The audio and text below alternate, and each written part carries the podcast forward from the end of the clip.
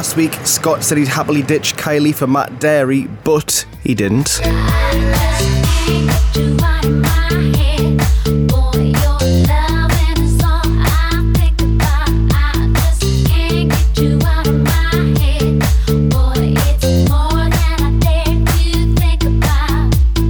And for Liam, he was in love with the weird slow down dance vibes of Faithless, but not enough to shift Shakira.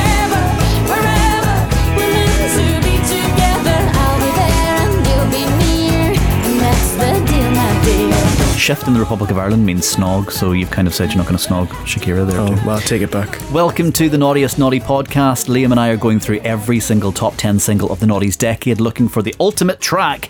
Each week, we're going through a group of tracks. Pretty much stuff that was in the chart at the time. We're going in chronological order. Uh, we're analysing them, we're talking about them, we're having a debate about them, and we're choosing an episode winner each week, which goes head to head with our ongoing series winner. Yeah, so it's currently still Kylie versus Shakira Shakira. How are you feeling about it all, Liam? Uh, I'm conflicted today. Oh, interesting. I'll give you a heads up now that things are uh, troubling. Really? Yeah. Okay. Maybe I've not. I haven't thought that far forward. Let me just mm. have a little bit of a. Mm. flick. Okay. Yeah. I can. I can see a potential. Mm. Oh no. Okay. Okay. Right. Okay. Oh yes. Okay.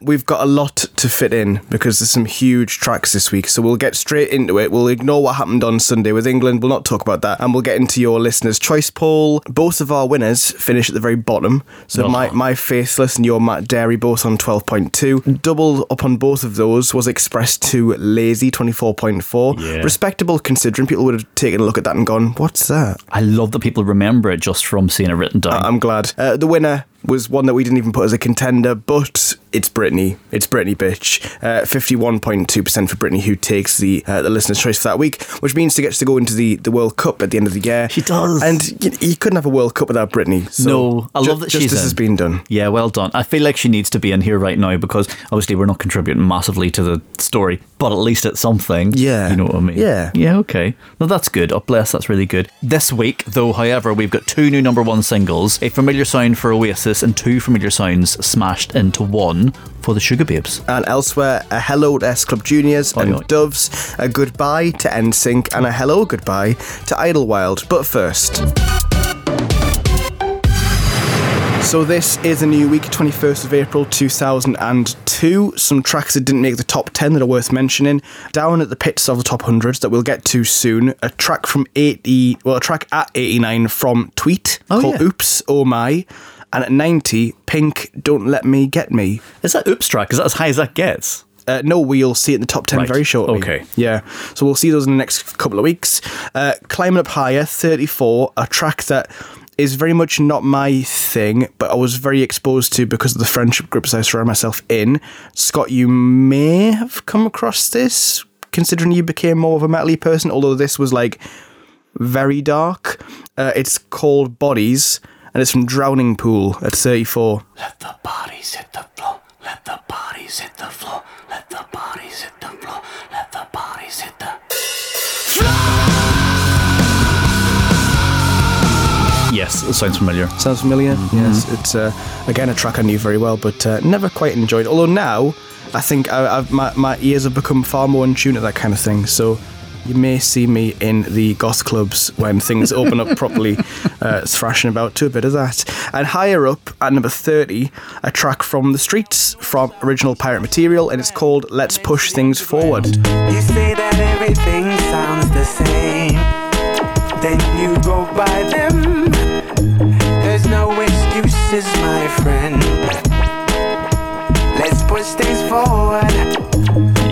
You're a big Streets fan, Scott. I know you are. Yes, I do like the streets. I'm trying to think, are they probably maybe the third or fourth most seen artist of mine hmm. at this point? Hmm. Apart from at festivals. So probably Yeah. actually seen like Eric Prydz and Above and Beyond and things like that more. But yeah, once once you start looking past Girls Aloud and Coldplay. The Streets are back in uh, popular culture at the moment. But they had an EP out last year, which is very good. And at the moment, the track that's big is called "Who's Got the Bag," which I messaged you about, Scott. Didn't I? Saying, "Are you playing this in your show?" And you were like, uh, "No, no, no, which, uh, yeah, uh-huh. like uh, the, uh, the bag I want to be chatting about is Geri Halliwell bagging it up. no, it's not the same thing." Thing. But um, yeah, there's a Patrick Topping remix of Who's Got the Bag, which I love. Yes. It's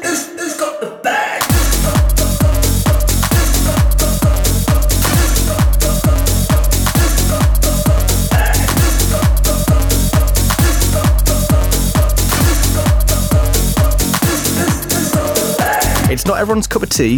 I think people have been taking the piss out of Mike for this one because it's quite politically charged. And actually, the date that he mentions about was it uh, June the 12th? Didn't happen. It's now July 19th. He has made reference to that with another like updated verse or an updated line uh, on a video in a phone box. But yes, Who's Got the Bag is my anthem of the year so far. Obviously, as a, a BBC journalist, I don't agree with the political or, or, or don't disagree with the political message in the song.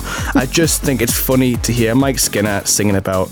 Uh, Asking who's got the bag. It's very on brand for his message, uh, of, of which we'll get to in 2004, which is the track Blinded by the Lights. Yes. Yes, it That's feels like one. a spiritual sequel. We'll do some tracks that did get in the top 10 and we're pleased to report, if you're not a Pop Idol fan, which not, not, not many of you are, that Gareth has been dethroned, but by some grumpy, drugged up Mancunians.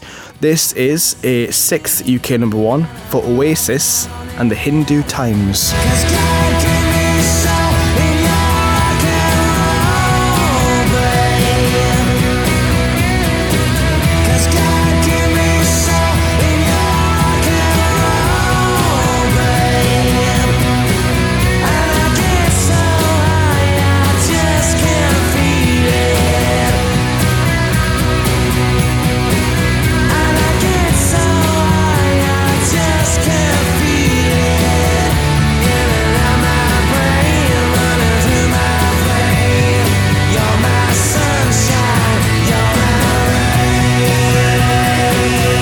By Noel and is the lead single of the studio album Heathen Chemistry. Mm-hmm. Uh, so glad that it kind of. Do you think that they had to be like, right, we need to get Gareth off? We need to Yeah. call the guys. Yeah. Let's call the lads, and Yeah. these are the ones that came along. One, two, three, four, five seconds in, no vocals yet. You can completely sniff Oasis. Oh, yeah. off this. Yeah. Really, just like big Oasis track. Um, Very hooky in the chorus. Mm. Uh, yeah, I'm just I sometimes I like the construction of these things because the chorus actually feels unfinished. You know, whenever you feel like there's just a few extra words need to be in it, I think Mm. that like I, I get so high I just can't feel it. I expect there to be just a few more words behind that. Yeah. Um, but generally, yeah. Um, I, had I forgotten it? I had forgotten it. I couldn't remember what it sounded like, and then I listened to it and was like, ah, yeah, I like this. Uh, but yeah, I was just generally happy with Oasis Mm. at this point, but starting to get into the camp of stop just liking Oasis because it's cool to like Oasis, understand Mm. the story. Let's go to where Oasis currently are at this point, because this track is considered a bit of a return to form after five years of kind of like, mm, like what I would call wilderness. Yeah. Uh, 97 they made Be Here Now, which was released to critical acclaim, but maybe people didn't really. Uh, uh, not not to to doubt music critics and their integrity, but I think like Oasis was such a big thing and a big moment that they could have released anything and it would be positively reviewed and would have sold well, which it did. Yeah. But even Noel admitted that they were all on drugs for the whole time and it was actually shit. And like like the album, it is shit. Like it's overblown rubbish. what Heathen Chemistry is. Uh, Be Here Now. Be here now, right? Oh yeah, well yeah, we yeah we have That was- discussed that they're yeah. in a very weird place with that. That was their third album, so they had those two massive ones that were very on brand with the Britpop thing. Yeah. This one came along, it was very just kind of like they tried to do Sergeant Pepper and it didn't really work, but yeah, even Noel thinks it was shit, and Mm-hmm. it, it very much was.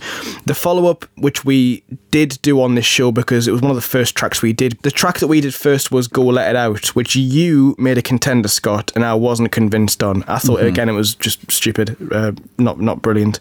The album sold well, but this was, again, critics starting to kind of go, mm, this isn't great. And Heathen Chemistry kind of continues that in some ways, although some me included, do feel like it is better than the shit they were doing before. On the day of the single coming out, BBC News made an article called Have Oasis Run Dry. Imagine the day the day of your big comeback single, the biggest media outlet in the country, asking the question, is this band who you used to love, are they finished? They said that they once stood astride the British music scene as Goliaths, but six years on, the band has crumbled to such an extent that they cannot be sure they will have a successful record with their new single, Hindu Times. They credited the uh, Daily Telegraph music journalist Neil McCormick. He said, People still love them.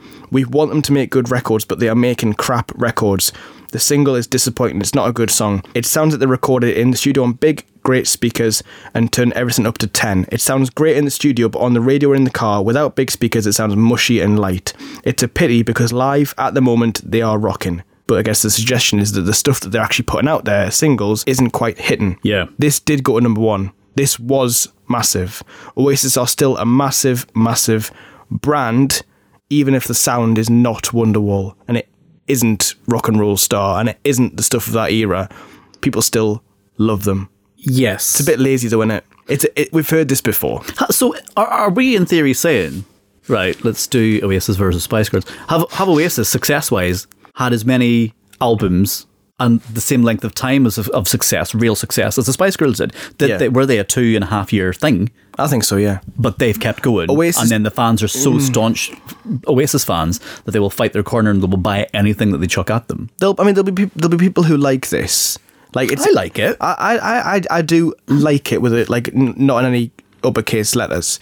It does feel like a new era comeback sound. It does feel like after those five years of experimentation, they've stripped it back and they've just gone, well, we know you like this, so we'll do this again. Noel admitted that when they first made this, they just thought it was the best thing in the world. Because of course they did. Because they're all very inflated egos, aren't they? That's their whole thing of like, we're, we're confident, we've got attitude, fuck London, Manchester's where it's at, and this is what we do.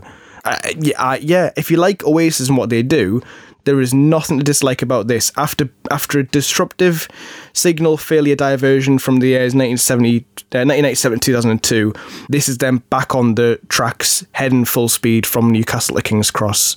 No problems, no disruptions. Yeah. Is so we get better Oasis again in the future, don't we? They get better in f- 2005. Right, okay, because I'm thinking I can remember um, some of the songs around when my brother got married being really good. Yeah, okay. Yeah, I like I, I, I like this. I do.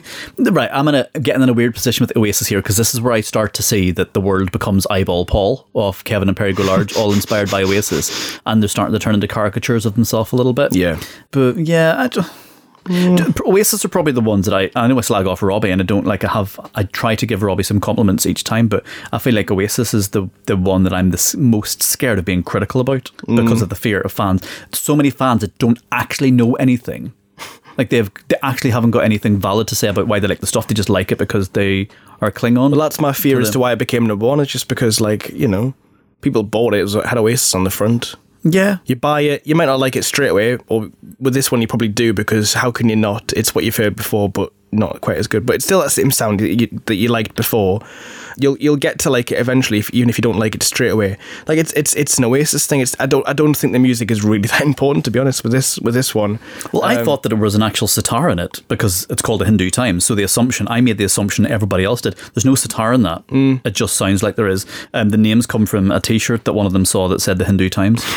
That has nothing to do. There's no link to the track really. which is that same kind of thing. It, it- again, that, that that thing of like, I think Oasis strive to be authentic, but that right there of like, oh, just sort of t-shirt. It's like, well, oof, there's that kind of like dichotomy of like inauthenticity and authenticity, kind of like riding side by side. Mm-hmm. And again, they put it out whatever it whatever form it takes. Like they could have called this blim blam flim flom blibbly blob, and people would have bought it.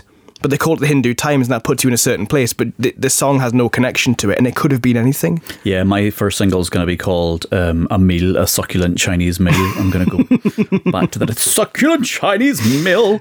Ah, sir, you know your judo well. I feel like I've been pretty negative, despite be, despite generally like if it came on, I wouldn't skip it. Don't No, think. no. It's got like a primal scream sound to it. It's got like the the repetition of that line that you mentioned. I get so high, I just can't feel it. Like I like the way that's done. That's a primal scream thing that they've done. It's something that Lorde is doing now with solar power. Yeah, it's just it's it's safe. Is it? It's what they needed. is it listener friendly but underwhelming because of the pressure that's on Oasis to just deliver Wonderwalls all over time after time potentially? Yeah, yeah. Hmm. I d- yeah, gi- give it a score at ten. Six and a half. Okay, I'd give it a seven. Okay. Yeah. I was I was close to seven. It's it's like Yeah. a six point seven. Why not? Six point seven seven four two nine. the video is something to be treasured though because towards the end at one point because the video was just like them performing the song you know live in a space you know it's one of those ones there's a point where Liam and Noel are singing together on the same microphone. Like they're in each other's personal space. Whereas now, you couldn't imagine them being that close together unless there was razor blades or broken bottles involved. Well, that's my second thought. My first thought was, oh, coronavirus. You can't have two people Yeah, speaking yeah. to the same microphone. How do you sterilize that afterwards? The Particles in the air. Yeah, the yeah the, the aerosols within the actual air particles will have them riddled within moments. Mm. Yeah. Actually, the music of this is not too dissimilar to what Liam and Noel both make now. So actually, in some ways, it's kind of become a precursor to their solo Yeah, careers. okay. All in all, it's grand. There's a Netflix series out now called This Is Pop, which goes into Britpop and explores their role within that whole scene. Uh, it's very good. It's kind of like it's clearly been made for an American audience, so it's a bit kind of like pared back, and there's you know you, you've seen the story before, but it's in some ways it's kind of refreshing to hear it play it out as simply as that. But within that, you get a lot of like nice clips of songs. They got a lot of access to musicians. Lauren Laverne's in it, who's from our area. So yeah, this is pop on Netflix. Britpop episode, very good. Very Uh, good. this track, yeah, six point seven. Why not? Can I just go back? Did the do you think that the fact that they were fighting over the same microphone is that where it all unraveled? Is that the Yeah. moment? Do we have the moment in a music video where it, just all it- unraveled? It cuts and one of them just punches each other. Yeah, Yeah. very possibly. Why not? My microphone. Yeah, kid, give it back. That's scouse. Scouse. Oh dear me. Right, never mind. This was the start of a new era for Oasis, and it was the end of an era for NSYNC. Or is it just basically the like episode zero of Justin Timberlake's solo career? Because this is him going R and B. Uh, just a few months later, he would rope in the Neptunes again to make Justified, the album that we all, I, th- I think, love. I, lo- I love it. Justified is a, it's a great album. I've not listened to it, but I like the singles from it. Yeah. Uh, so, the final appearance on the show of NSYNC, they've roped in Nelly for a guest verse on the Neptunes remix of Girlfriend. Don't you be my girlfriend?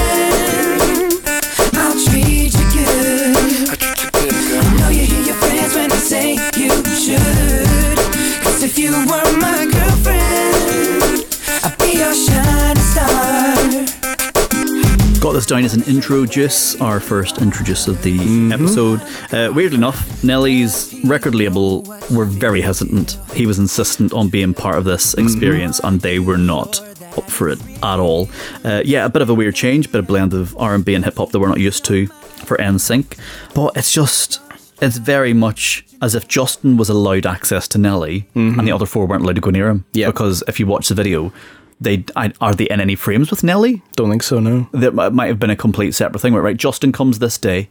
Oh my god, the extras probably had more access to Nelly and the backing dancers than what the actual four other members of NSYNC had too. Yeah. Uh, mm. But I really like a Justin harmony on top of a Nelly rap. Yeah. I think it sounds really good. It does work. I, I think Ne- Nelly fits into this so seamlessly. He don't want you like I want you, believe me, boo. I done told you. He don't appreciate you, mom. I can tell by the way. He don't love you like I can love you. Squeeze you like I I make your neck pop back, and in fact I buckle your knee. Please, oh. He does actually, yeah. The- Obviously, there's th- there's the version that doesn't have Nelly in, but this is the one that got released as a single. On the point of him being approached and the label being like, "You're gonna kill your career by doing this," and him being like, "Nah, it's a great track," and obviously it worked out really well, and Nelly's still a thing. If you fast forward to like now, the whole rapper on a pop single thing has become a lot more commonplace. The mm-hmm. one that sprang to my mind, which I thought would be an example of like, oh, but look, it doesn't kill your career. Actually, in some ways, it does. It does knock you down a peg. In some, it depends what the pop song is. My first thought was the fact that Kendrick Lamar, who's considered one of like you know in this current period of time one of hip hop's biggest and best names. You know, like To Pimp a Butterfly, Damn, uh, all these amazing albums. He's also worked with Maroon Five and Taylor Swift, which uh, uh, has has bred m- you know mixed success. The Maroon Five thing is shocking, but it happens. You know what I mean? Like, um, and it, it, it hasn't dragged him down too much, if at all. Yeah. So the whole like I can see what the label was skeptical at the time, but in in some ways this track paved the way for future things to happen, and they've not all been bad. Like I, I, Maroon Five and Kendrick being the one I dragged t- to mind first, but like we've also had things like Drake and Rihanna getting together, Yeah. which have worked out generally quite well. Mm-hmm. Yeah, my, Justin Timberlake I think is a big. There's almost no point talking about the rest of the band who, who do have you know parts of verses and stuff, but you know you can't hear them in the choruses. Justin's very much front and center. I do feel like Justin has a lot of sway within this group. I feel like he's always emphasized the most mm-hmm. and factor in the fact that this is their final single ever. They did the celebrity tour to promote the album, and then when that ended, Justin suggested they should have a bit of a break. Wonder why. During which point he recorded Justified in a few weeks. They get back together for appearances every now and again. They got a star on the uh, the Hollywood Walk of Fame recently, so they got back together for that. But you know they haven't been a band Well, including since. Justin. Yeah. Oh, okay. They haven't been together since 2002 when this song, you know, came out and was promoted sort of thing. But this this to me feels very much like a Justin Timberlake solo track that could very easily slip onto the album Justified. Uh, Yes. you know, it was it was made by the Neptunes, so it, it it makes it makes that kind of sense. Yeah. And actually, Justin's actual solo debut, "Like I Love You," uh, thematically and lyrically, is quite similar to this. Yeah. I do you know you've got me thinking if NSYNC did a tour with Justin, I think I would potentially would I, I wouldn't go out and wait to queue for tickets. Hmm. But if I got an email saying, oh, you've been offered press to this, I'd be like, I might go to that one. Yeah, I could go to that. I just feel like this is Justin Timberlake preparing his audience for what's going to happen next. if, if, if he says that it's not, I would say, well, that is very, very coincidental, Yeah, but it clear as day looks like one, it's a Justin show, and two, this is him using the same studio time. Maybe they're trying to save money. Mm. And actually, like, right, let's get let's get the Neptunes in with Nelly and do everything in one foul swoop. I feel like And he's then let's do another album masterminded. too. I think he's masterminded all of this. He's kind of gone. One day he's realised that actually his influence in that band is very big. So he's gone. One day he's gone. Oh, we'll do this song, girlfriend. We should get the Neptunes to produce. Mm-hmm. And I think it needs some more R and B cred. Let's get a rapper involved. Let's just give me most of the important bits. Yeah. And then after we've done this tour, we'll all go and do a break and do our own things for a bit. It all feels like it's like a it's all the pieces of the puzzle linked together, and it all comes to the fact that Justin was out of here.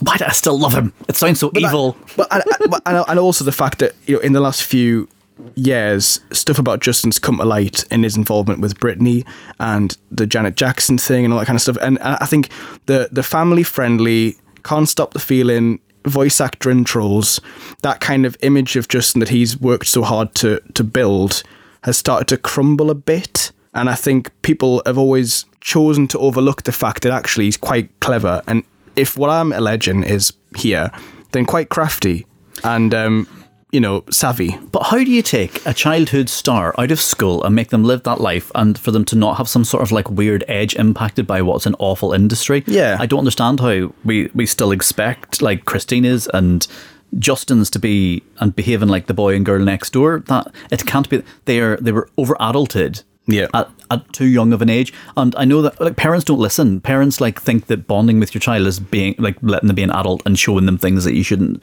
show and giving them experiences early because it's good crack. Brains are not developed to do that. There's going to be Mm. Yeah. consequences of You can't like show this. them a horror film or porn and just like expect them to you know they need No, they need to have brains to develop and process what they're seeing. Otherwise, Yes. it's just this thing that's shocking and I completely fell out with somebody. I didn't even fall out with them. I had to just cut them out, so they have no real idea why they're not in my life anymore. But it was mm. because they were really happy at having really, really rude things on the telly mm. in front of their child, and I was in their house, and I was like I can't sit here and do this. You, mm. this has to change. Yeah. But yeah, and I think you know, I think there's you know, we it's is it is it media, is it our perception? But how can we expect Justin to not have some sort of weird edges and have made mistakes? Because you know we've all made mistakes. Yeah. Generally, like in. Uh, uh, I'm, I'm not justifying any actions because I, can't even really remember what, uh, what any allegations or stories about him are. But if, if somebody came out and said that there was like this massive, massive thing, I'd like, right, I can see how that happens in that industry to people and how you end up down that road. Yeah. Really not like condoning it or anything, but no. like, I think we'll having empathy. we'll confront those kind of Justin Timberlake allegations when we get into his solo career because like some of the songs are like about Britney and they're a bit like kind of like the tone of them is a bit kind of like oof. Ugh. Um, but anyway, the, the, the, annoying thing is they're all like quite good tunes that we'll we'll we'll say a lot of nice things about. very good. But um, ethically, we'll kind of look back with a bit of a wagging finger. Yeah, I like this very much. Nelly fits in really well. Weirdly, this isn't the song that I remembered in my head. I was looking forward to this, and it never in my head sounded like this. I thought this was for one earlier in their career. Uh huh. I thought this was more like first or second album, not third. I, I, I thought it was more bubblegum. I thought it was more electronica than hip hop. I thought it was more teenage, and I and I always thought Justin had that like sort of macaroni hair rather than how he looks now. No idea what you were picturing or what you were listening to in your head. No, I just I, ex- I expect I, I expected choreography as well. In my head, I remembered a song from the '90s that had choreography and wasn't from 2002 and like cool and grown up. For me, the girlfriend was like girlfriend, not like girlfriend. You think of Billie Piper? Ma- Yeah, oh Can yeah. I be your girlfriend? Oh shit, yeah, maybe I Looking real am. Cool. Can I have your number? Was that Billie Piper? I'm thinking more something like that. Yeah, Yeah. Okay. That might. The, Right. the other two have got fused in my brain. There was dance routines. They were dancing on top of the roofs of cars. That was it. Because that's when you get to see the other four. Who? One of them gets a verse. Yeah, one of them gets a verse, but which one?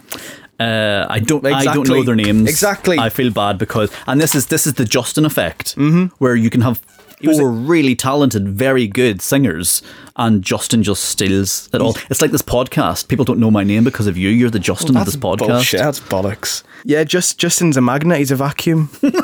he is hoovering up all the glory. I'm just a love machine.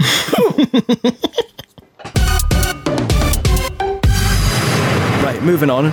This is a quote from the Drowned in Sound review of this song.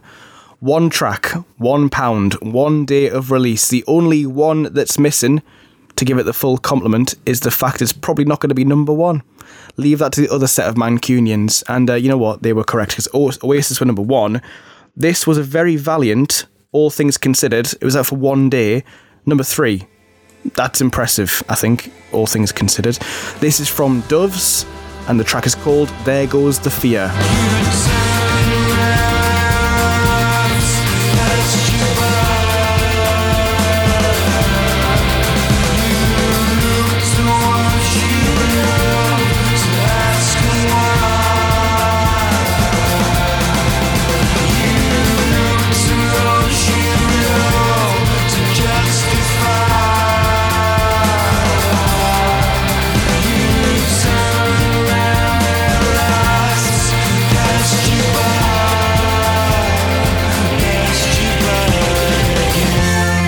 This is the first single from the second studio album, The Last Broadcast.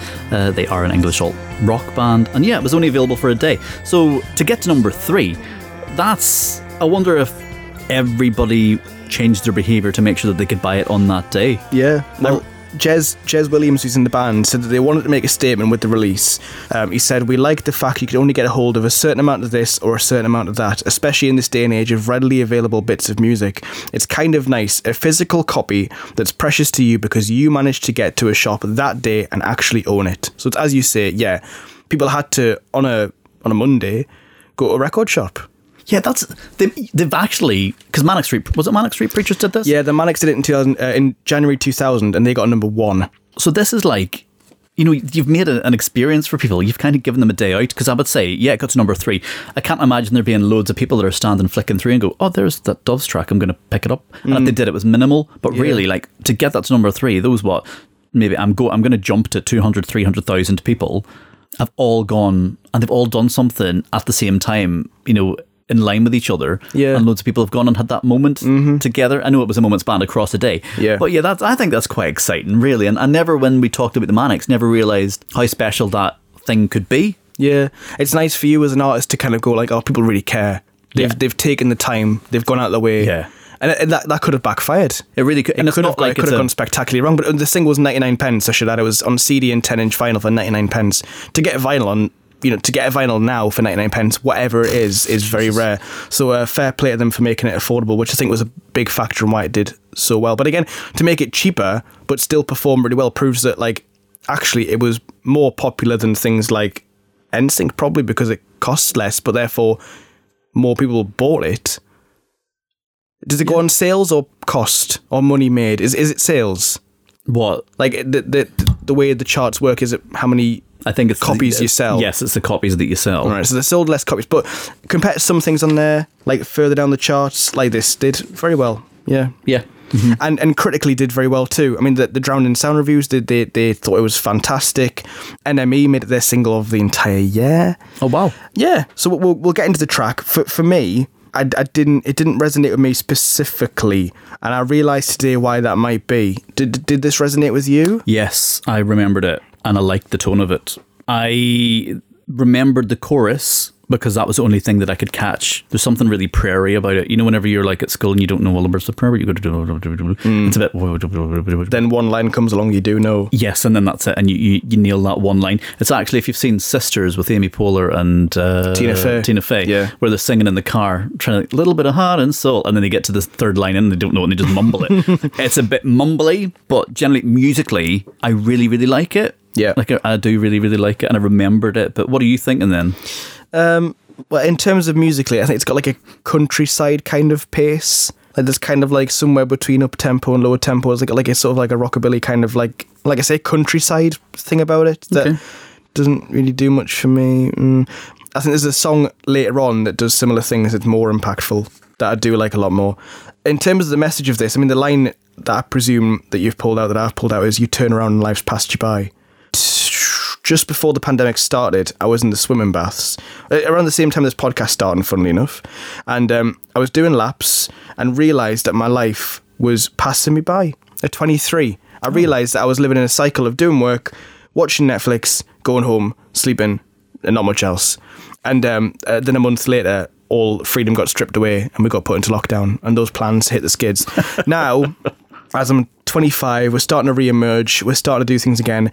Uh, next week, I'm having uh, to move to. Well, not having. To, I'm, I'm, I'm. I am moving into a flat on my own and starting life properly. I am doing it. You do know OnlyFans doesn't mean you've started life properly because you've got space to do that. Yeah, Damn it. that is not what that means. I, I, I, I moved out of home after uni and moved in with some friends and thought that was the start of my life again, but it wasn't the circumstance that worked for me. This, I feel like, is more of a chance at life, and I'm going to really go for it. The reason the song doesn't resonate with me is because I am blocking it out. I'm in the headspace of life is not going to pass me by. I'm going to really have a good go at making something of myself, and uh, I don't hear it. I simply don't hear it. I'm pushing the message out. The negative vibes are not going to infect me. I'm going to learn how to cook, I'm going to learn how to live, and um, doves, you can shove it up your ass. You didn't do anything, but I'm going to be class, and that, that doesn't mean professionally. It just- means I want to I want to feel more fulfilled as a person. That's nice. That's So, good. yeah. My last note is perhaps, and I haven't finished it, so I don't know what the last note was. It's passed you by. It just says perhaps. Yeah, I've literally I don't know what that is. Uh, there is a video, uh, and the video was actually pretty interesting. But the video is to creep me out. Yeah. Um, I, I there's there is there's sometimes a thing about, and actually it's a bit like the guy in the "Where's Your Head At" video. You know, the doctor. There's something about like skinny old men, um, that look like they've kind of thrived in the 80s and dressed like they're in the 80s just to terrify me. Um, and actually, the video for this creeped me out. It is a Watchers video. Do you, do you remember a program? You know, when school they made you watch programs, did you ever have one called The Boy from Space? Uh, no, No, don't, don't we so. had this, and I don't know why they let anybody watch this, but we had this terrifying one called The Boy from Space. And I think this little, really, really pale, there was these two little kids running around in a quarry up hills of stones, and they're standing in this quarry, and then all of a sudden, there's this creepy 70s, 80s skinny tall man with a big massive brown trench coat, which in my head was paedophile colours. I hate when people wear brown. I think brown's a paedophile colour if you wear a big brown coat. Um, but he's just standing on the top of this mound watching them in this quarry. And it's just, you know, that moment. And then there's this like proper 80s shriek for the mm. sound effect. And it was just terrifying. And I remember like being at school and all of the kids just screaming. And then these, this girl and the boy try to run around and run away from him. But it turns out there's another little kid in a blue suit, a little pale kid who's from space, and this man's looking for him. Mm. And then they spot this boy from space. Oh, God, I'm getting chills. Actually, God almighty, what on earth? The boy from space. I don't know why I'm talking about it, but the video reminds me a little bit of the boy from space. Mm. Um, but yeah, we must have been P4, so what's that? Four, four, five, five, six, six, six years old, Blimey. watching the boy from space, absolutely shitting ourselves on the little play mats in Limavady Valley Central Primary School. Make, Macon Brown. Scary. I will say before we move on, we're going we're gonna talk samples in a sec, so it kind of makes sense. Uh, there's a David Bowie sample in this, uh, a bit of sound and vision, which is my favourite bit. Which it d- doesn't say much for Doves, but I, yeah, it's. I choose to ignore it and we move on. uh, so, new week, 20th of April 2002. This was the week that the Big Breakfast got replaced by Rise. Remember Rise? Oh, yeah. Yeah. don't remember it, but I remember the name of it. They had good intentions, but it, uh, it didn't work. What they, what they started off was trying to make like a sort of a, a cooler version of GMTV. Like it was no longer this weird, like fun, daft big breakfast thing. Now it was kind of like we're all journalists and we sit wearing fancy clothes and we do news. And uh, quickly realised that nobody wanted that, so they went back to doing Big Breakfast again, basically with um, Kate Lawler from Big Brother and uh, Ian Lee, who, who's, who's since done radio stuff and uh, is is a, is a like funny funny yeah. guy. Uh, but yeah, Rise, uh, yeah, they should have kept the big breakfast, really, to be honest. And uh, after ITV Digital collapsed recently, they had to uh, lay off 900 call centre workers in Pembrokeshire, and they ceased their pay TV operations. So things were falling apart, and it's. Uh, it's a shame that it's at the expense of you know honest people who just needed a job, and it just it fell apart. yeah. All again, good intentions, but just all, all the gear, no idea. Album chart wise, Blue. They climbed to number one with All Rise, which is nice to see. And in terms of tracks that didn't make the top 10, uh, the Chemical Brothers had a double sided single with Come With Us.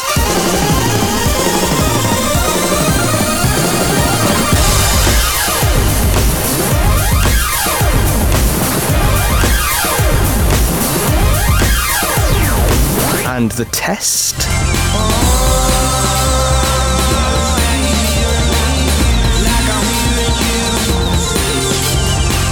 They ring bells to you? Yeah. They're both, both solid tracks. And uh, also in the top 10, not on Spotify, so I'm not going to play it, but you can imagine what this sounds like, I think. Uh, a track from Mad Donna, and the track was called The Wheels on the Bus. This was The Wheels on the Bus, sang by someone who sounds sort of like Madonna, uh, to the tune of Ray of Light. So there you go. Weird. I don't. I must have known that existed because in my head, I always think that if I was a drag queen, I would call myself Mad Donna. But that must have been. Mm. It's been a done. from that. It's Yeah. been done. Devastated. So in a week where Mad Donna happened and mashups were existing, it was by far not the biggest one of the week because at the very top of the charts, replacing Oasis and Aren't We Glad because this is so much better. Number one for one week, it is such a contrast to the Sugababes that we saw in 2000 in their cardigans, all singing about, you know, whatever. It was a critical darling overload, wasn't it? Music snobs loved it. Music fanatics thought it was the most exciting thing ever to tell their friends in the pub. The actual punters didn't really go for it, and Sugababes were on the verge of collapse. In steps Heidi Range to replace Siobhan, who'd allegedly gone to the toilet one day during an interview and never came back, but that's since been debunked. So in comes Heidi Range, and in comes Richard X producing Maverick. And what comes of this is something totally unexpected that will blow your minds, to be honest. This is Sugababes and Freak Like Me.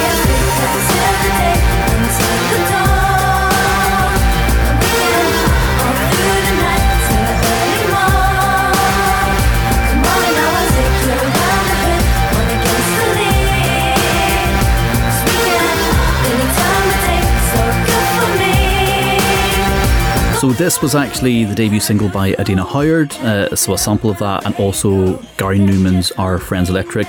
Uh, Richard X, you might know, did Liberty X uh, as a Being Nobody, Being Nobody, yeah. and also a bit of Rachel Stevens. Oh, some girls Yeah. always get yeah. So he's definitely got a like a, a little bit of a scrappy, two bitty, eighties computerized sound with what he does. Um, you have been buzzing for this for months. Yeah. is this your moment? It's my moment, yeah. So, Sugababes, as we said, they were totally on the brink of collapse. They've been dropped by London Records, signed by Island, and um, that's their story. So, Heidi comes in, Siobhan's gone. Meanwhile, Richard X, uh, producer from the North, had been making these amazing bootleg mashups as part of this kind of collective called Girls on Top. He'd made this mashup of Freak Like Me and Our Friends Electric called We Don't Give a Damn About Our Friends, which kind of takes the two titles and smushes them together. He pitched this to labels. Labels heard this. They'd heard it in clubs and stuff. Uh, not everyone was convinced. Some labels said it was like the worst thing they'd ever heard, uh, whereas some were more receptive. But they needed to get the permission of you know the two tracks that he'd mashed up to get it out there. Gary Numan very on board. He Yeah. approved. He got a writing credit, royalties. Uh, he even actually told Graham Norton in 2003 that he thinks the Sugababes version is better than his, which is some like that's that's some credit, Big isn't it? words. Big, Big words. He said it made him feel old because none of them knew who he was when they made the track, and none of them were even like remotely born when um, when he made Our Friends Electric as well. So they had to rope in. Uh, Sugababes because Adina Howard she didn't approve she thought it was awful and um, what's telling to me is the fact that Gary Numan's still famous Adina Howard Who? not so much Menzel Maybe- took over the Adinas. yeah, maybe she should have uh, she should have approved because this one had become massive. It was a reinvention for the Sugababes.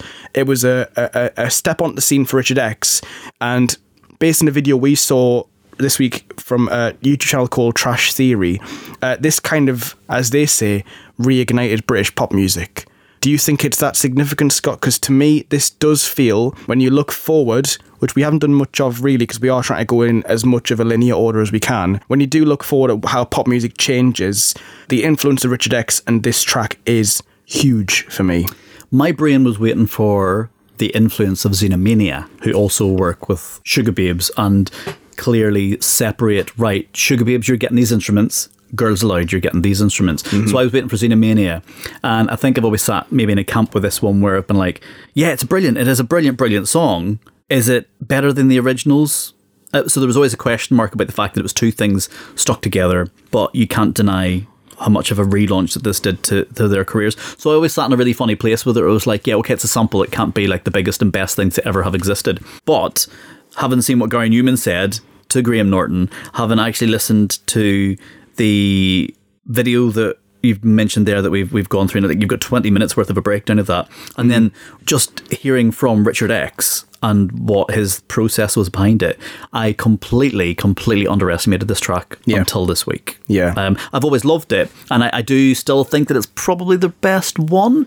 Because what I have done in the car um, in prep for this, because I was waiting to see when we started doing reality TV, it was like, I think Girls Aloud are the best reality TV band. So I went and did the Girls Aloud greatest hits, and I was like, right, let's see what one's a skip. And I only skip two tracks, and then sometimes skip some of the ballads. But with Sugababes, they, the journey's weird. This is definitely the best era of what you can what you can kind of do. But um, yeah, in a strange place with the longer term thing of Sugababes. But I totally underestimated this track. You mentioned there, like, is this better than the originals? I think both of these tracks now, on reflection, sound better because this exists. Yeah. This is like a genius matchup. Like, I, I, I want to know. Like, there's, there's a film called Eden, which goes back to the like er- the roots of Daft Punk and French House, and you see all of these like moments of pop history, like enacted by actors. I want to I want to see a reenaction of the moment when he found these two tracks and when actually these work perfectly together. Uh-huh. That moment of catharsis of going, oh shit, this is brilliant. As an R and B like fuck jam, which is what which is what I'd call "Freak Like Me" by Dina Howard. It was sexy, but it didn't feel freaky. And like our friends Electric, it felt like scientific and technological, but it, it didn't feel like it didn't feel like punchy. Whereas what Richard X has done is he's made "Freak Like Me" freaky. He's made our friends Electric like industrial, and he's brought it all together with some more like sort of grungy bits and made something incredible. I do wonder if Adina Howard didn't approve as much as she says that. Oh, it's the worst thing I've ever heard. I wonder if she actually secretly thought, "Oh, fuck, this is brilliant. She's they've made a thing better than mine." I think yeah, I think we could kind of be in that camp. So I think lyrically, I think it's lyrically great. It has been cleaned up a little bit as well, but I think the vocals of all three of them, Sugababes, at this point is really, really strong. Yeah. Um, and what I love about it is. You know, as much as I've criticised oh, samples, oh, covers, or stuff chucked together, this does not feel like it was made from a Richard X position as a, a capitalist machine. No, like no. this was just like a really smart, creative. Well, it was born real- underground. yeah. So, and I I find it really weird now because we've, we've we've discussed that with Liberty X as well. You know, people whipping out songs in clubs to see how people react to them. Mm-hmm. I don't feel like you can do that now. No. You you maybe could in bars where people are less likely to be on drugs in bar. Well, you're actually. But two, in a bar in 2000 and a bar today, everybody in the bar today is on drugs. Um, but like, the- you, there's a massive increased likelihood in a club. But I would love to have seen how this gets chucked about and how it gets, you know, with no camera phones and nobody posing, apart from the odd pot of posers. But I would love to see the, the physical reaction of people because dancing is different in 2002 to what it is today in, in clubs and bars.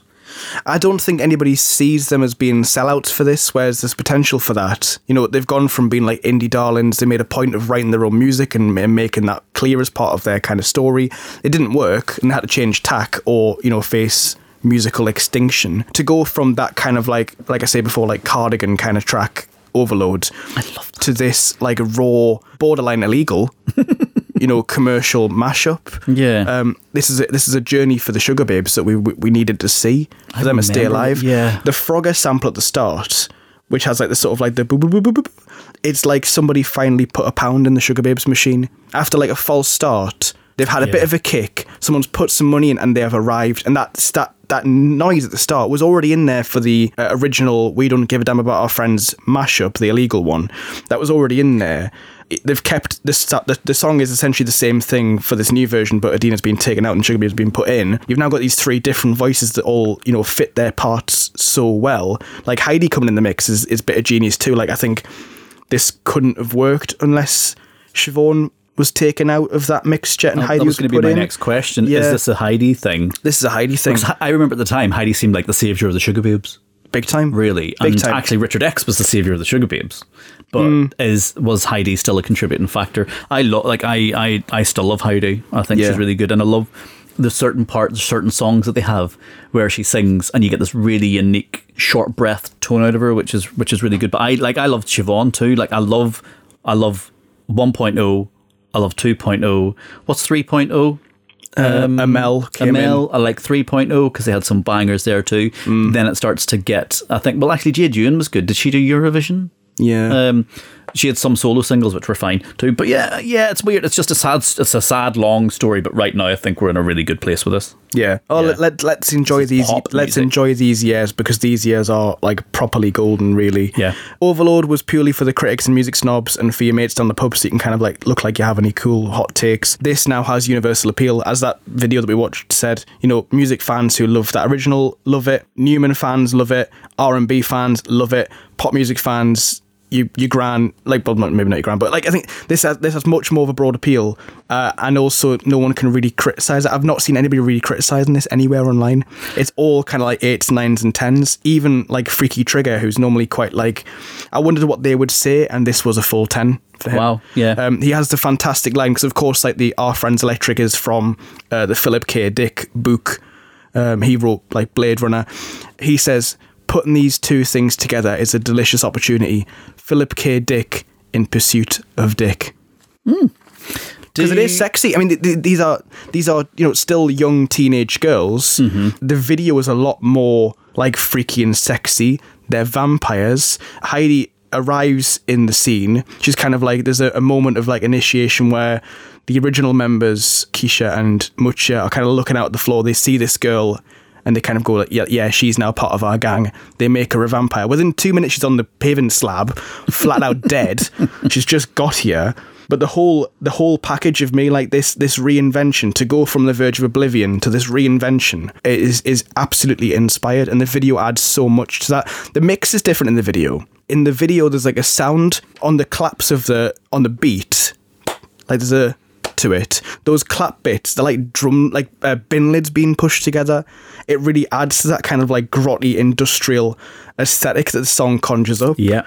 I, I, I can't rave about this enough. Uh, is this the most notes you've ever put on a song? Uh, I don't think so. Is Actually, there more there than there is for whenever, wherever by a Shakira? Shakira. Well, that's the thing with Shakira. I didn't write many because, as mentioned, was that there was the je ne sais quoi of like, what is this? Maybe it's okay that we don't know. Whereas this, all of the elements are so easily laid out because it's almost kind of being pieced together like Lego bricks. Yeah. Um, so we can all see what the genius is, and there's no doubting any of it. You know, it's it's not in any way um, mysterious or ambiguous. It's very frontal and very obvious. Yeah, I think this is a big, massive warning alarm now. Being like, music's changing, Yeah. samples are going to happen, collaborations are going to happen, mashups can be done credibly, legally. Watch us, we're changing things, and this is the song that's doing that.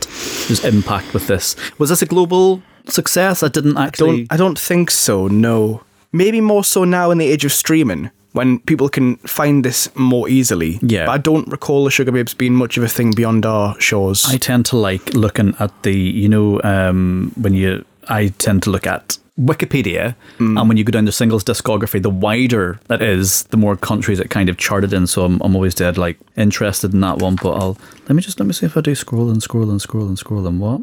Right, what are we talking about here? We're talking about "Freak Like Me." How many columns do we get for this one?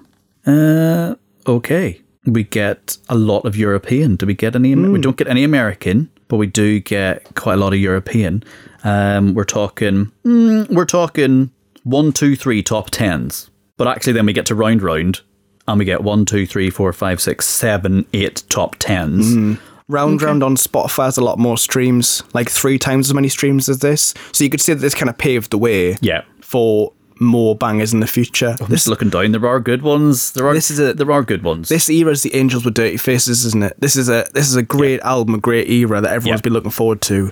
And as you say, I I, I I think it really is as influential and as music era changing as as you've as we've both kind of said. Come on, Richard, you've done it, babe. Oh, but th- this is the thing, right? Because we're gonna we're gonna see Richard X three more times for an artist who changed the game and really paved the way for things like Xenomania to happen. He is kind of the budgie down the coal mine. He's the he's the guinea pig of all this. He gets to start it off, but actually his acclaim in this scene is very short lived, and it's a shame. I think he he deserved more, maybe. I don't, I don't know if he wanted more necessarily, but the tracks that he has coming up, like the Liberty X one, is the one I knew the most as being him because he's credited in the title as, Yeah. his name's first. I actually didn't know that this was him until quite recently. But he has Finest Dreams with the Kelis, which is amazing as well, and he has uh, his first and only like commercially successful original. Was Rachel Stevens' Some Girls, which Geri Halliwell wanted and locked herself Is in a that a- car over. Is that an original? Uh, I, I think That's- it's is that not Goldfrapp or something like that underneath? Um, ding, ding, ding, ding, ding, It's ding, potentially a cover, yeah, but it, his, production is, you know, makes it more than it could have been. Right, yeah. Geri Halliwell, yeah, locked herself in a car, so desperate to work on that track with Richard X, uh, and she didn't get it. Mm. And aren't we glad? Let's move on. Have I written? No. I thought I had more notes, but I don't.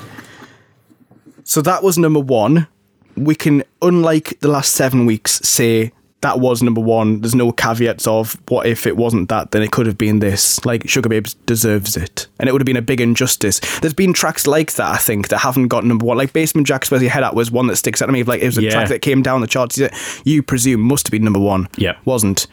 How good is it that Sugababes was? Yes, I'm pleased. given that given the slow start they had to debut at number one with that track is is impressive and it's power to how much it was plugged and it was promoted and how good the whole package was Three girls that would go on to not like each other, knocking off two lads that would go on to not like each other. It's poetic. yeah You know, nice uh, so this was number two I, I'd- I'd like to imagine the week where sugababes changed their strategy and put this somewhere else and this got number one instead that's not how it turned out uh, this is fascinating it's a track we have had on our radar for a little while i think it's one of the tracks we mentioned in that episode zero where you jokingly said oh it'll be s club juniors that's your winner Oh, did it? I think so, yeah. Oh, yeah. It was definitely mentioned. It's not actually a bad shout. I'm, re- I'm, I'm, I'm refreshed by this in some weird ways. This is the debut single from the S Club Juniors. Called One Step Closer. One step closer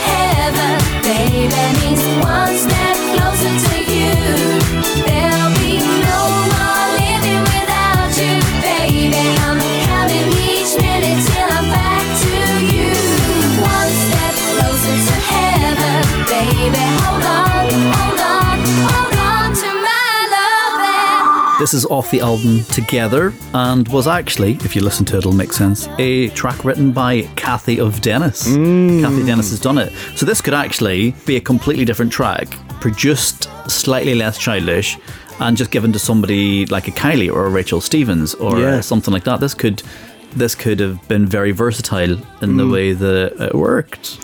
Yeah, given that she's a regular S Club 7 collaborator, you you might think that this is just an S Club 7 kind of offcut that didn't make for them. But I think actually this feels very separate. Yes. And they, they always feel quite separate. I think apart from maybe Automatic High, which you could have given S Club 7. I feel like I feel Possibly. like everything. I feel like we're at a point now where even though we've said S Club Seven have gone backwards and they've gone a bit more childish and typical of S Club, I feel like these songs are still not S Clubbable. No. They they either needed to be childish or somebody completely different, like a Baxter. Yeah. So I wonder if this was uh, this was written bespoke by Cathy Dennis, but I wonder if it was for somebody else. I'd love to know Or maybe it was this. written for these. I don't know. So S Club Juniors, we've we've mentioned a lot of S Club Seven on the show, and we've mentioned the fact that this was coming.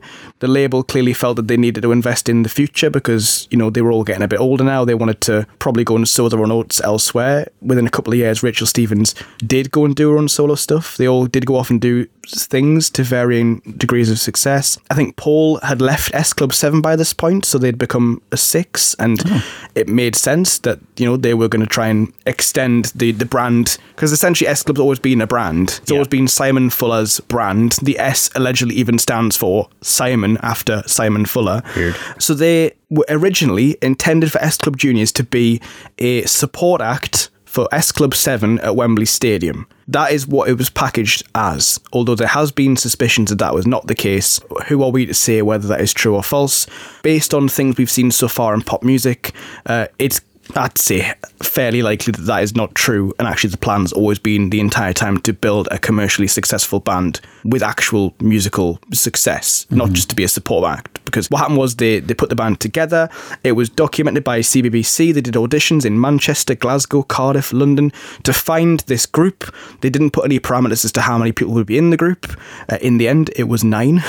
to start to start with, it was nine. When they put the band together, there was a guy called Connor who was in the group and left before they officially kind of like launched this song. I've been watching the program that was documenting this process called S Club Search. I'm not at that point yet. I'm not there. I've, I've been, you know, busy. Uh, but I'm, I'm enjoying watching it. There's a lot of things to take from it because Creepy dude getting his own place watches kids audition programs.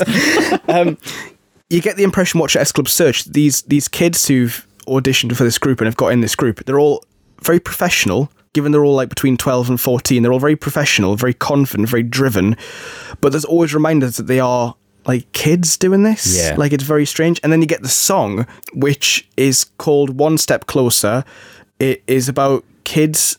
It's kids singing about going to heaven, talking about love forever, talking about fantasizing. And I and I googled all of this to make sure that it wasn't just me and, and my dumb brain not quite interpreting the lyrics, or you know maybe I missed something that you know maybe it's a metaphor for something. But n- no, I think genuinely this is a song about like dying or something. The internet, to my surprise and kind of relief, uh, also agrees that this this is what that is about. There is not a hidden meaning. This is this is literal. So you don't just think it's romance and like kids snogging at discos and being like obsessed Well, with somebody and secretly in love as opposed to it can be that. Granny's dead. It can be that, but but also it's I don't I don't, I don't think it is. I don't, it, yeah, it, it it can be that. It can be a song you can just listen to and turn your brain off and snog your you know snog your crush to. But like lyrically, it's a strange one. But those things about fantasizing and like love forever for twelve year olds, none of it feels appropriate. And I think we were, we were talking before this. Actually, a lot of S Club Junior songs going forward, and S Club Eight songs also have like things that just don't fit the age group very Oh, they do well puppy love, don't they? Oh, those are the ones that do kind of fit because like puppy love is kind of like a kid's kind of love isn't it? like puppy puppy love sleigh ride top, Yeah. top, uh, automatic high they're ones that do make appropriate sense but there are ones going forward that have things that you kind of go oh what what they're children anyway this could have been Kidz Bop and it is to some degree especially when you see them performing live but actually work's gone into this i find the rawness really endearing it's more credible than it ever deserved to be and it's a tune i'd be lying if i said i didn't like it I do think it is really good, and I think it sounds cheesy, but only because they're children. yes I think if it was somebody else, it wouldn't, um, but it matches them because of their age. Some of the voices are very strong. Frankie, very strong. Calvin, very strong. When it gets to the second verse and it's Daisy, You know the names. I've got them all written down, but I d Alright, I d- okay. uh, and and the video shows you who they all are as well because it like freezes It frame does, on there and it it? shows Yeah. the names. But I, I've I've grown up with this band, so of course I know who they are. But yeah, yeah, I think da- Daisy's the first voice where you hear it and you go, yeah, these are kids. Like she does sound like a child, whereas like Frankie and Calvin, they do sound at least more like Frankie teen- go first. Yeah, she's first. She, Frankie and Calvin were always pushed as like the main two for me. Yeah, it was as if there was a narrative that these two were going to like be a couple when they were older. Yeah. it was weird. Yeah. That's so strange. That's so weird. Twelve year old. Yeah. No, I think this is really grand. How many? How many do you think you can name? S Club Juniors. I've, I've, I've just said three there. I've forgotten who you've said. So I know uh, Frankie. yeah. I know Rochelle. Yeah. Um, I know there's one called Stacey because I've got a niece called Stacey. Mm-hmm. Um, you've just said some boy. Was his name Calvin? Yeah. Calvin. Yeah. And then you said a Daisy. Yeah. So There's three more. no, there's well there is, but I don't know them. There's Aaron, who's No. the oldest one. Uh, there's Jay, No, and there's Hannah, no. and that makes eight. okay. Um, yeah, it's interesting. The so yeah, it's a big group, a lot of different voices. I think it's all plotted out quite nicely. There's lines for everyone in there somewhere. I think they all they all make like a surprisingly nice noise put together as well. I think they're really good. Yeah. I, I do. I think harmonies are good. I think vocally it's good. Tonally it's it's all good. I think there's big hooks. Um, I can remember when a Pharrell track came out years ago, going, "Oh my god, that sounds like a sample of S Club Juniors." I think like the electronic voice and stuff's nice. I think there's a lot about this that's actually pretty blooming good, Mm. isn't it? It came out in 2002, which was an interesting time. Not that things are massively different now because we've got Twitter, but there was always there was still comment sections on oh, things. no. I've written some down here. I'm not going to read them out because I don't want to say them. Really, I think they're really horrible. I'm going to pass this sheet to you so you can read them, and I want your reaction. These are genuine comments from the website Song Meanings because I was trying to find out what the song actually meant and I couldn't uh-huh. find anything. The comments were just really nasty. Have a look at that. I've circled it. Have a look. Okay. Don't read it. Just just give me a reaction to what those what those things say. Oh no. Oh Jesus. Yeah. Okay. They- you know, these are these are children. Don't waste a good sandwich. I know exactly. Um, I just think it must have been very That's strange. hard. That is so, and this is a thing, and this is a really difficult thing, I think, for parents because you know, you there's there's there's really exciting things that you can do by putting your children forward for these things, but it's really really difficult to when they're on a roller coaster of success to pull them from it. Yeah. Um, so maybe that I don't know why Connor's not in it. Was his name Connor? Yeah, Connor. I don't know. I don't know whether it, there was a, a sense in the air of how this is going to end up, but you know. I will watch on and really, ende- I'll, really I'll, I'll endeavour to find out what happened to him. Yeah. Yeah, do you want my? But if, like, I don't know if my little my boys too. I don't know if he can sing or anything yet. But if he wanted to sing, would it be like, yeah, let's go start auditioning for things? I think I said to you a, a different time that I wouldn't mind if there was something I could do with him now, if he wanted to, and he could consciously make that decision. That would do some work with him so that I could like try have a nest egg for him in the future. Yeah, like baby modelling. Yeah, like, Like, yeah, you know, wear, yeah. wear a cardigan for Weird a enough, picture. people on Instagram do message all of the time asking and just like go away. Um, He's a Bonnie Ben. Oh, thanks very much. He's got eyebrows to kill. Um, but yeah, so there, there's there's that. But it's it's you know I feel like I would need to sit down with like Frankie Sandford's mum and go, what on earth do you do here? Would you Mm. do it again? What was the decision making process? And that I would actually love to talk to the parents. Yeah. There's, maybe there's a full documentary about the parents of childhood stars. Has that ever been done before? I, I, let's let's Be let's quite do good. it. Yeah, Yeah. I think watching the S Club search thing, it's interesting. You do see different kinds of parents at these things. That there are some that do seem quite pushy, Yeah. and there are some who are kind of like. At, at one point, Angelica Bell, who presents it, asks the parents like, "Oh, what will you do if he doesn't get in?" It's okay. We'll tell him to pick himself up and you know move on. It's fine. He Mm-hmm. Yeah. did, did his best. You do wonder which you know like how many of the group had parent A or parent B. You know, you do wonder. I once worked with somebody who was a celebrity who was managed by one of the parents, and I had to sit with the parent for a prolonged period of time, and it was awful. Hmm. It was really, really awful because the parent, the parent was ruthless, and the person's career hadn't really gone where it had the potential to go. Yeah. and it was a parent that was watching out for their kid, but didn't know the industry and wasn't playing the game correctly. And this person's career is not anywhere where it could have been because of the having a parent manager, really, mm. and them trying to protect, and it just didn't pan out like that, really. That's an important thing. You mentioned the roller coaster. Like at this point, the roller coaster is going up, but these things never sustain. No. This was never going to be a long term. For one, they call S Club Juniors. They did try and at least like change tack and become S Club Eight to shed that kind of Kidz Bop feel to it. But this was never going to last long. It only lasted th- about two, three years. They've got to be there when the roller coaster starts going down. That's that's a that's a that's a media career. Yeah. You know, if I you mean, think look- of all of the people, so even they think about pop stars now, like you know, Raye's struggling to even get her album out because her record label are like, no, we're not releasing the album until we know it's going to be a number one, and she's she's then had to go vocal pers- publicly Mm-hmm. Yeah. to tell people what's going on. But in seven years, as much as Raye's had some big hits at the moment and is featuring loads of tracks, we could forget who she is, and then somebody doing a podcast in eight years' time could be like, "Oh, do you remember Raye?" I'm like, "Yeah, really, really good." But there is a, there's a lifespan. It's the same in radio. So you know, I I could have gone all full guns blazing, be like, "Right, I'm going to go to London. I want to do the Radio One breakfast show, but I have to be serious."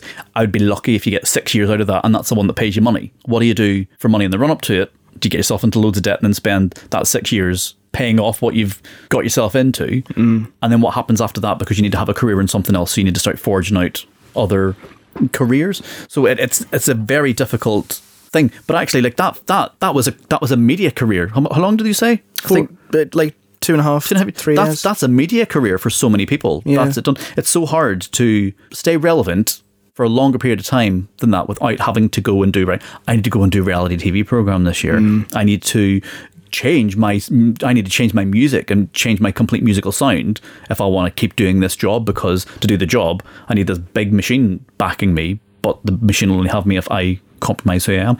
It's a bloody hard it's a it's a hard pot to be in like.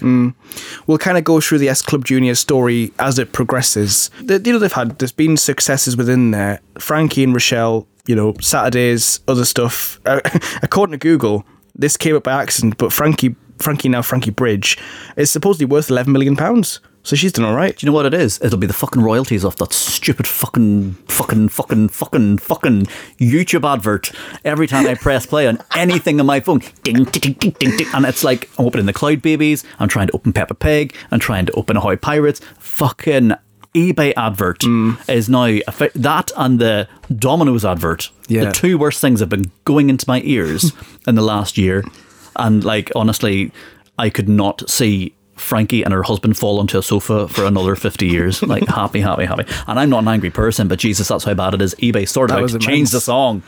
Um, Stacey did X Factor, and uh, personally, I'm looking forward to seeing when we get to Puppy Love if uh, Calvin's name on the Wikipedia page is still Gold Spunk. Oh, no, yes. Oh, poor Kelvin. Yeah. yeah, they've had varying. level- Uh, to be fair, he lives in America now, so he's doing stuff over there. Uh, I don't know. We've got a lot to look forward to. Anyway, lots to look forward to. Coming at your fanny, coming at your fanny. It's already bad enough. And finally, this is the number nine for Idlewild, whose name I recognise because we've had conversations before when talking about Coldplay, which they're going to come up again in just a few moments' time. This is a track called You Held the World in Your Arms.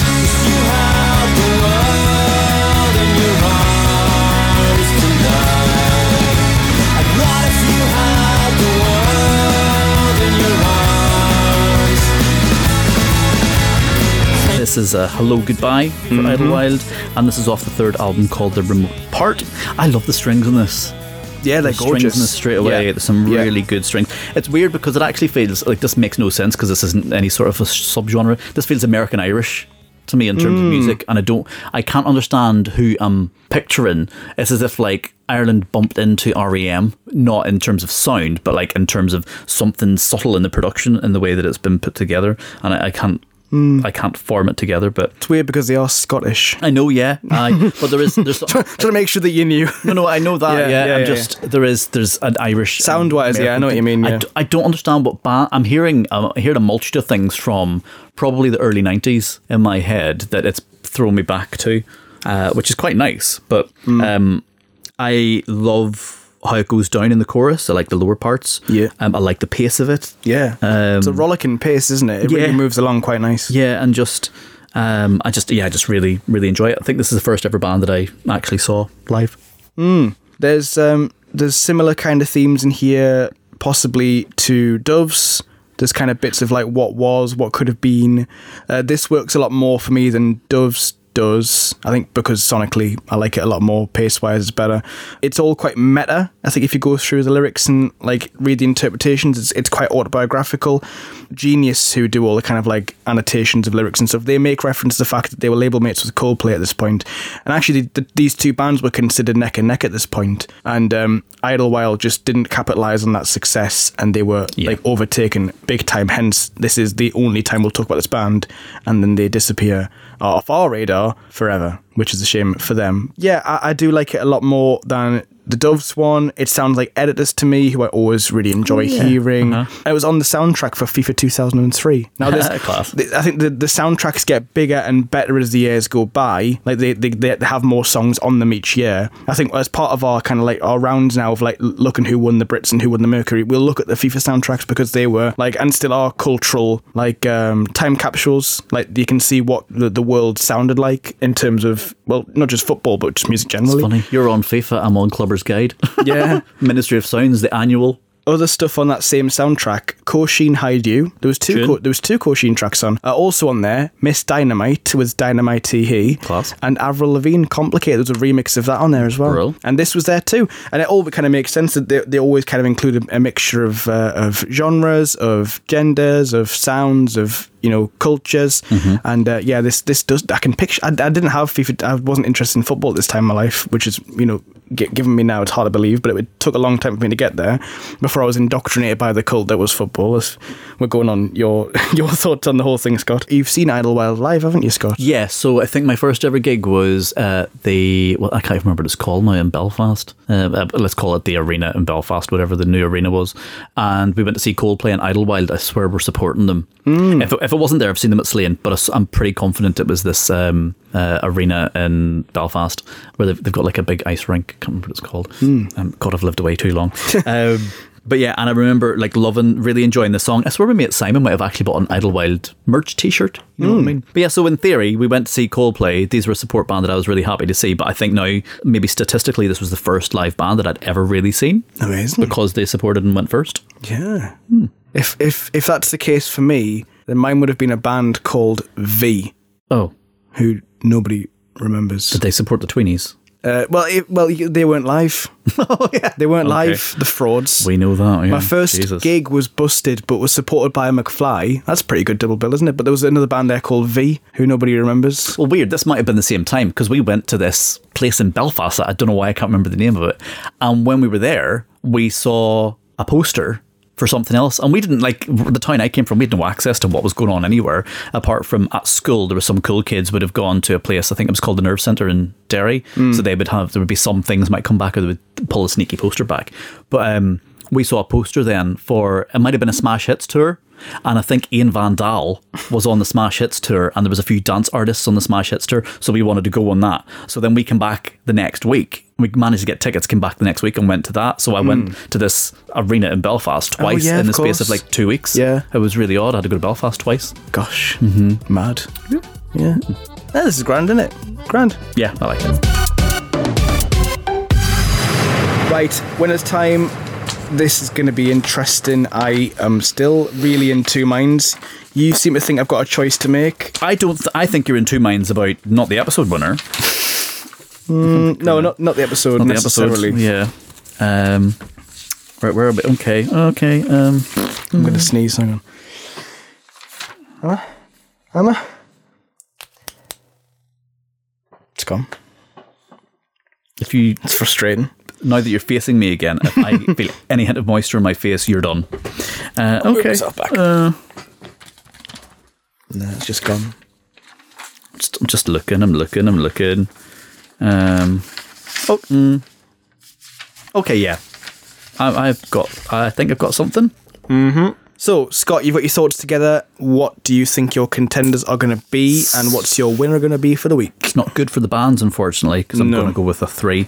So third position, I'm going to do S Club Juniors, one step closer. One step closer to heaven, baby means one step closer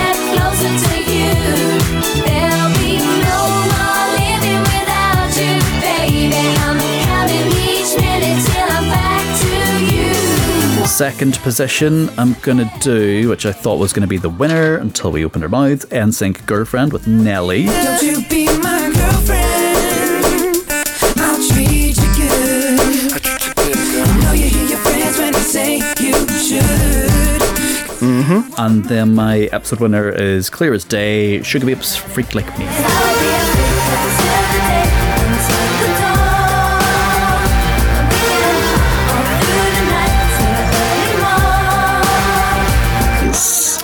Do you think, did, based on the conversation we've had, do you think it's gone up a notch? Do you think you've like you've Yeah. discovered new things about that you didn't Yeah. know were there, or you've gained more appreciation for? I do. You know what?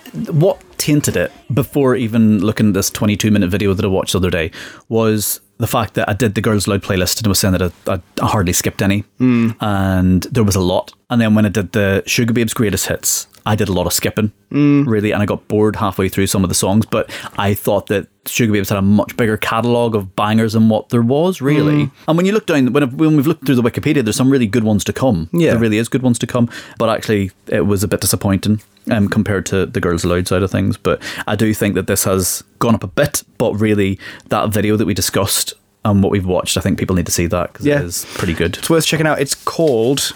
It's from the channel Trash Theory, and it's called "How an Illegal Mashup Reignited British Pop," and it's very good. Yeah.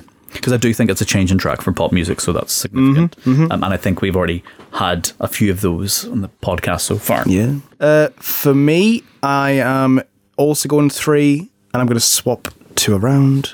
Ooh. Third, NSYNC girlfriend. Don't you be girlfriend?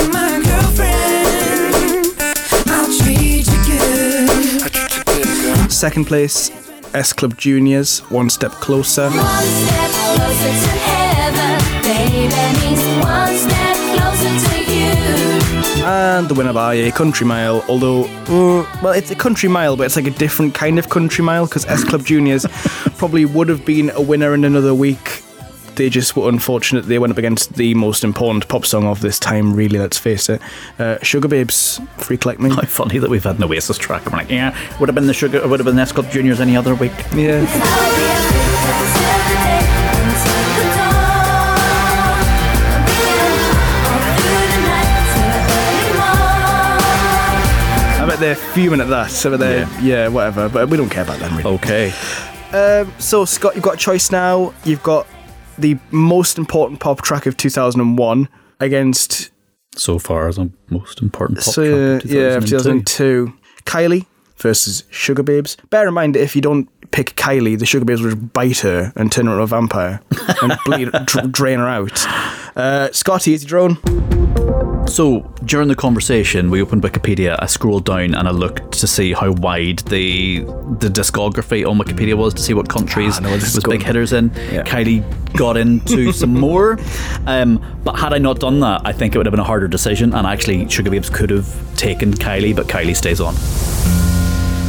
Yeah, it's not fair when you compare, like, in terms of international reach, like, Kylie's always going to go bigger and further. And, and, and, Well- and Kylie's greatest hits is a lot better as well. But this is the same. This is the same position. This is a similar position. So Kylie hadn't. Kylie wasn't an international star, Hmm. really. But there was. So that what the, what was what they have in common was there was one big track. Yeah. and they both had this one big track that did something.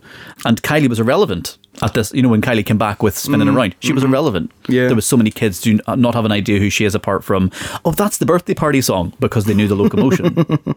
you know. Yeah. And maybe I should be so lucky if you were lucky enough to know that one too. But Mm. right, um, I actually feel nervous about this. Me too. Uh, right, so Liam, Shakira, whenever, wherever versus Sugababes, Freak Like Me. Here's your drone.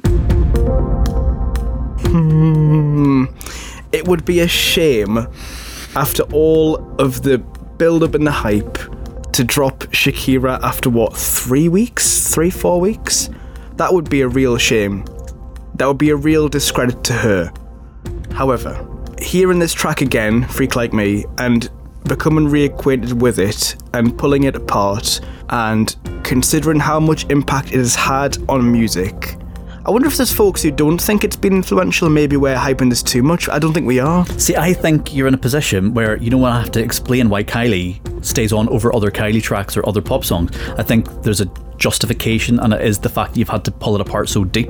Yeah. So people won't get it, and you're going to always have to explain it. Mm. So sorry. I'm gonna, I, I, I'm gonna, I'm gonna enlist your help, Scott. I need you to kind of give me a bit of a defense for Shakira. Uh, mystery, because I think there's there's a big, massive, massive air of mystery with Shakira at this point, and she Yeah. could at this point Shakira could have been a one-hit wonder. Yeah. There's there's no doubting from this one from Sugababes they were not going to be a one-hit wonder after No. this. Yeah. I think the reinvention that they went on was so enormous. They, they, I wonder if they knew how big it was going to be. You know, they, they went from being on the verge of like you know not being a thing to suddenly getting pulled into a studio, did this track in someone's you know front room. It's a mashup thing, and then it became like the biggest thing in in the UK at that moment, mm-hmm. and it drowned everything else out, even S Club Juniors. Mm-hmm. Since I heard it recently, I've not been able to stop playing it. It has been in my brain like a parasite, but I'm not mad about it. It, it, it- yeah, I think production wise, it's an absolute masterpiece, and I think I enjoy it more than Shakira. The headspace I'm in, I like that grungy, thrashy, like almost borderline disgusting sound that Richard Richard X has managed to produce from those two tracks and that combination of this girl band. My this drone's gonna this drone's gonna be bloody long. I had a nightmare this. My new winner is Sugababes Freak Like Me.